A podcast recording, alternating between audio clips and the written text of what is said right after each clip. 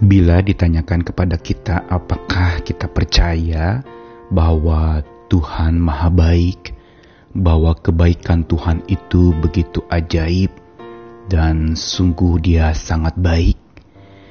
Saya hampir pastikan bahwa semua orang akan mengatakan, "Ya, saya percaya Tuhan Maha Baik. Segala kebaikannya itu luar biasa." Namun, kalau ditanya apakah pernah mengecap kebaikan Tuhan, ini yang belum tentu semua orang mengatakan, "Ya, saya pernah mengecap." Mengucapkan kebaikan Tuhan memang begitu mudah. Menyanyikan Allah itu baik juga mudah. Percaya bahwa dia baik, ya itu masih cukup mudah. Tetapi mengecap kebaikan Tuhan, yang berarti mengecap kebaikannya dalam segala sesuatu yang terjadi, termaksud di dalam juga keadaan-keadaan yang buruk. Ini perlu ada effort yang kuat, usaha dan upaya yang besar. Tapi sekaligus juga butuh support yang besar dari Tuhan yang Maha Baik agar kita mampu untuk bisa melihat segala sesuatunya ada kebaikan Tuhan di dalam dan melaluinya. Untuk itu mata kita perlu diperbaiki oleh Tuhan yang Maha Baik agar mampu menangkap, melihat, memandang kebaikan Tuhan di dalam segala sesuatu sehingga kita kerap mengecap kebaikan itu dan cakap mengucap syukur atas kebaikan itu. Saya Nikolas Kurniawan kembali menemani di dalam Sabda Tuhan satu bait Mazmur puji-pujian Daud ketika dia sedang mengalami sebuah musibah dikejar-kejar ingin dibunuh dan dia pada saat itu menurut catatan di kitab suci berpura-pura menjadi hilang ingatan, menjadi tidak waras. Namun di dalam kepura-puraannya itu dia menyanyikan puji-pujian yang benar. Bukan berarti puji-pujiannya itu adalah sebuah pura-pura. Tapi sebuah pujian betapa Tuhan melindungi dia dan menaruhkan hikmat untuk dia melakukan langkah itu.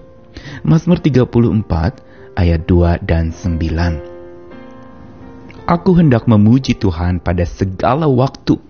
Puji-pujian kepadanya tetap dalam mulutku. Kecaplah dan lihatlah betapa baiknya Tuhan itu.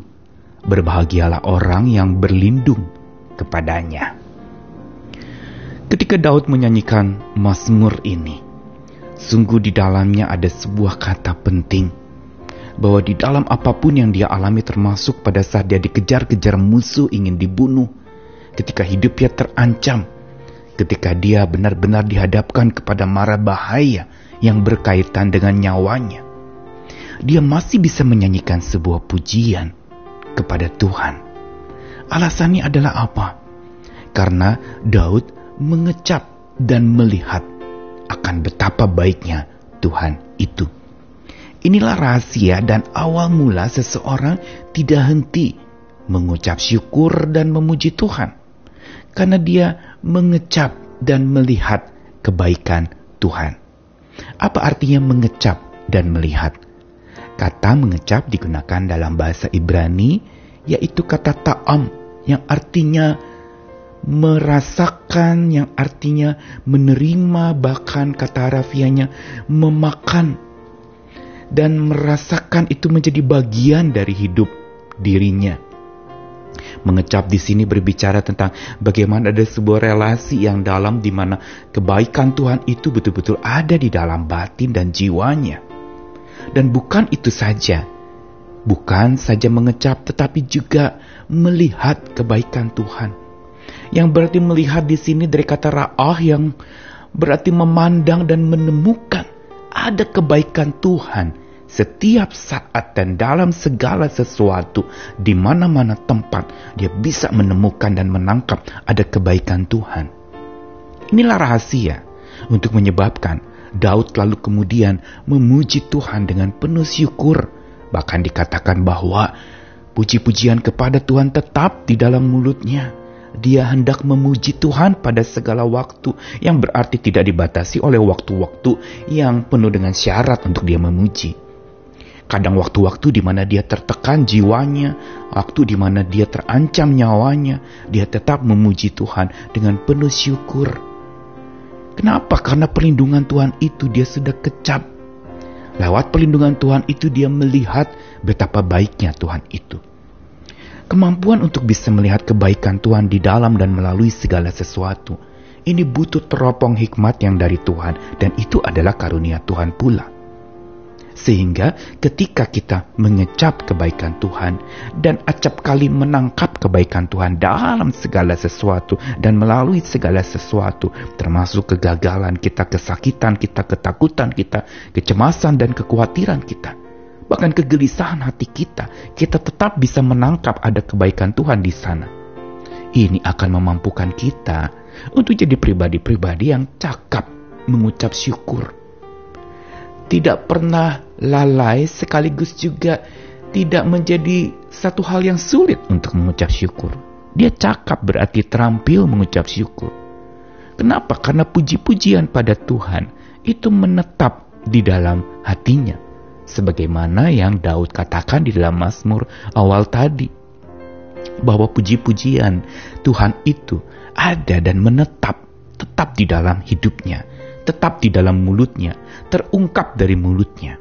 Berarti bukan sekedar pujian yang berbisik di hati atau bergumam dalam jiwa, tapi terungkapkan lewat kata-kata. Terungkapkan lewat sebuah kata-kata yang bahkan di dalam perjanjian baru, orang yang mengecap kebaikan Tuhan itu digambarkan seperti bayi yang baru lahir, yang ingin air susu yang murni dan rohani, supaya olehnya dia tumbuh dan beroleh keselamatan. Berarti bagaikan bayi yang baru lahir, yang celotehnya, tentu saja dia tidak banyak pikir, tapi dia ungkapkan begitu saja, nangis ya nangis. Dia lalu tertawa ya tertawa. Kenapa? Karena bayi yang baru lahir dalam segala kepolosan dan ketulusannya, dia senantiasa mengucapkan apa yang ada dalam benaknya. Tentu saja dengan kekuatan dan kebaikan sang orang tua yang membimbingnya.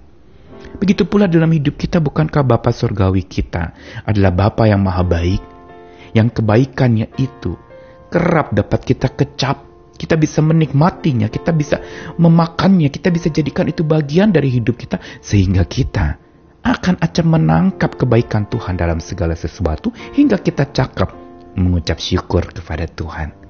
Mari kita bangun dan belajar satu pelajaran sederhana walaupun memang tidak mudah dalam keadaan tertentu, yaitu cakap mengucap syukur.